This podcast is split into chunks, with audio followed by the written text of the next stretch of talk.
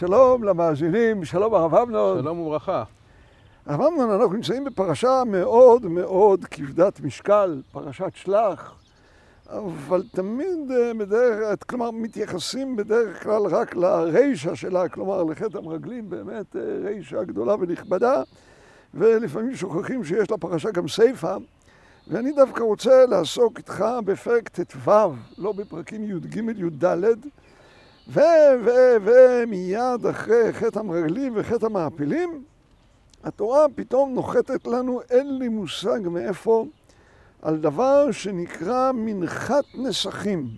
כלומר, על הצורך להביא יחד עם הקורבן, עד עכשיו הכרנו בעיקר את הקורבנות, וכאן התורה מדגישה כן, אחרי הבקר והצאן, והקריב המקריב קורבנו לאדוני מנחה סולת יסרון בלול ברביעית ההין שמן, ויין לנסך רביעית ההין תעשה לעולה ולזבח לכבש האחד. אחר כך התורה מפרטת כמה אנחנו מגדילים את זה בעיל וכמה אנחנו מגדילים את זה בפר.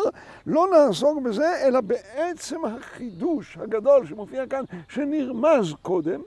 אבל כאן הוא נאמר במפורש, הצורך להביא עם הקורבן מנחת סולת, ויחד עם מנחת הסולת שבלולה בשמן, להביא גם יין לנסך שמנסחים אותו על המזבח, כלומר שופכים אותו שם לאיזשהו מקום מיוחד, לחור מיוחד, בפער הזה בין הכבש לבין המזבח.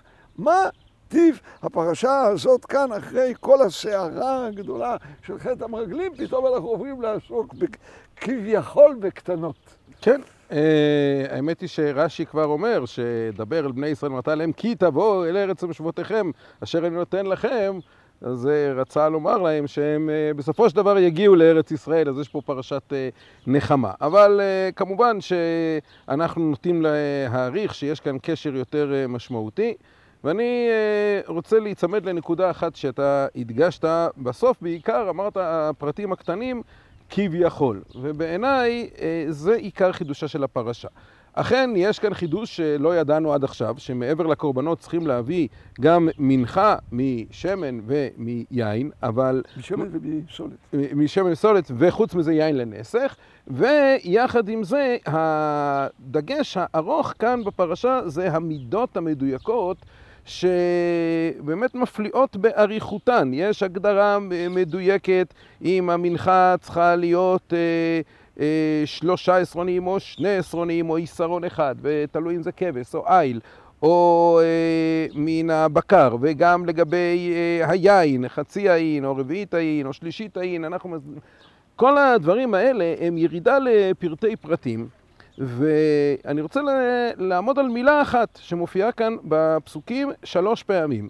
אחרי הפירוט כמה מביאים על כל דבר, כמה מהמנחה וכמה מהיין ולפר ולעיל ולכבש, ככה יעשה לשור האחד או לעיל האחד או לשה בכבשים. כמספר אשר תעשו, ככה תעשו לאחד כמספרם. כל האזרח יעשה ככה את אלה להקריב אישי ריח ניחוח להשם. ועוד אה, השילוש הזה שלוש פעמים, ככה, ככה, ככה, וחוזרים על זה עוד פעם ועוד פעם ועוד פעם. אני חושב שבנקודה הזאת יש אה, תיקון לחטא המרגלים. כי חטא המרגלים בעצם, לא ניכנס לעוד פעם לשאלה מה היה חטא המרגלים, אבל אם נרצה במילה אחת להגיד משהו על חטא המרגלים, חטא המרגלים, המרגלים נשלחו לשאלות מדויקות. הראיתם את הארץ מה היא, ואת העם היושב עליה חזק הוא הרפה, המעט הוא אם רע, והטובה היא אם רעה, מחנים עם מבצרים, השמנה היא אם רזה. הם לא נשלחו לענות על שאלה האם נוכל לעלות או לא נוכל לעלות. הם נשלחו למטרות מאוד מדויקות, ואת המטרות האלה הם היו צריכים לענות, וכל ההמשך זה חריגה מתחום השליחות שלהם. לא נשלחתם להביע את דעתכם האם אפשר לעלות או לא.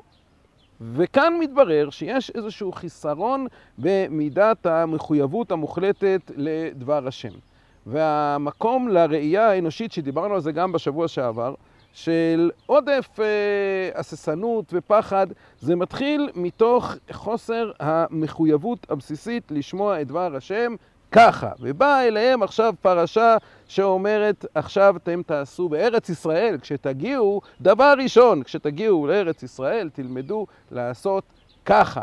תקבלו קודם כל דבר השם במחויבות מוחלטת, בהסכמה מוחלטת, בלי אה, שאלות, וכשתעשו ככה וככה וככה, אז תתרגלו שהקדוש ברוך הוא אומר לכם משהו, אז uh, תשמעו אליו ולא uh, תתחילו להרהר אם זה נכון uh, או לא נכון.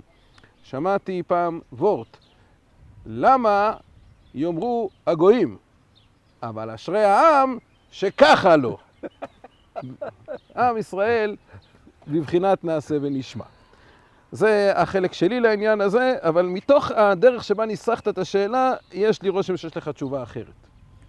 אה, אני רוצה, הדברים שלך חשובים ויפים מאין כמותם. בשוליהם אני רוצה להוסיף שתי נקודות. קודם כל את הדגש שיש כאן על מנחה בלולה בשמן ויין, דגן, תירוש ויצהר. שאלה הם שלושת פירותיה של הארץ שהקדוש ברוך הוא נותן לנו, ואספת דגניך, תירושך ויצריך, וזה בא כאן לידי ביטוי, חביבותה של ארץ ישראל. אני רוצה להעיר כאן עוד הערה. אה, עוד שתיים. אחת קטנה, חטא המרגלים אנחנו יכולים גם לעשות את החשבון, היה בתשעה באב. כאן אני קצת מריח את ט"ו באב, את היין. כן, את אה, חגיגת היין ואת הנחמה וממש את הרגע של... הרי התורה אומרת, והימים ימי ביקורי ענבים. מה אנחנו נעשה בסופו של דבר עם היין הזה, לאן נגיע איתו. ונקודה שלישית, והיא אולי אישית, אבל היא יקרה בעיניי עד מאוד. אין לנו דוגמת הפרשה הזאת בשום פרשה בתורה. בהדגשה שהגר הוא כמו האזרח. בואו נראה כן, כל האזרח, פסוק י"ג, כל האזרח יעשה ככה את אלה, להקריב אישי ריח ניחוח לאדוני, וכי יגור איתכם גר, או אשר בתוככם לדורותיכם, ועשה אישי ריח ניחוח לאדוני, כאשר תעשו כן יעשה. הקהל, חוקה אחת לכם, ולגר הגר, חוקת עולם לדורותיכם, ככם כגר יהיה לפני אדוני. תורה אחת ומשפט אחד יהיה לכם, ולגר הגר איתכם. גם זה שלוש שלוש פעמים. שוב ההבנה, כן, ארבע, אני אמרתי, אבל בסדר. שוב ההדגשה, רבותיי הגרים, אם אתם נצמדים לעם ישראל לאותם ארבעים שנה, אתם תזכו לקבל. זה קשה, זה מבחן קשה מאוד. הרבה מאוד גרים הגיעו רק, רצו, דיברנו על זה בשבוע שעבר, אתה ודאי זוכר, כן, שדיברנו על הדבר הזה, שגרים לא יחזיקו מעמד, הם ינשארו מעם ישראל.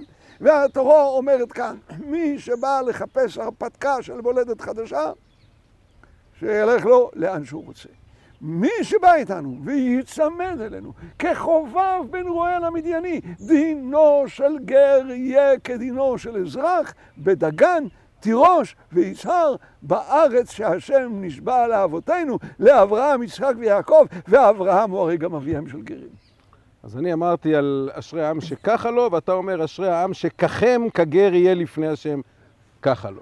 ונסיים באשרי העם שהשם אלוהיו, ביחד.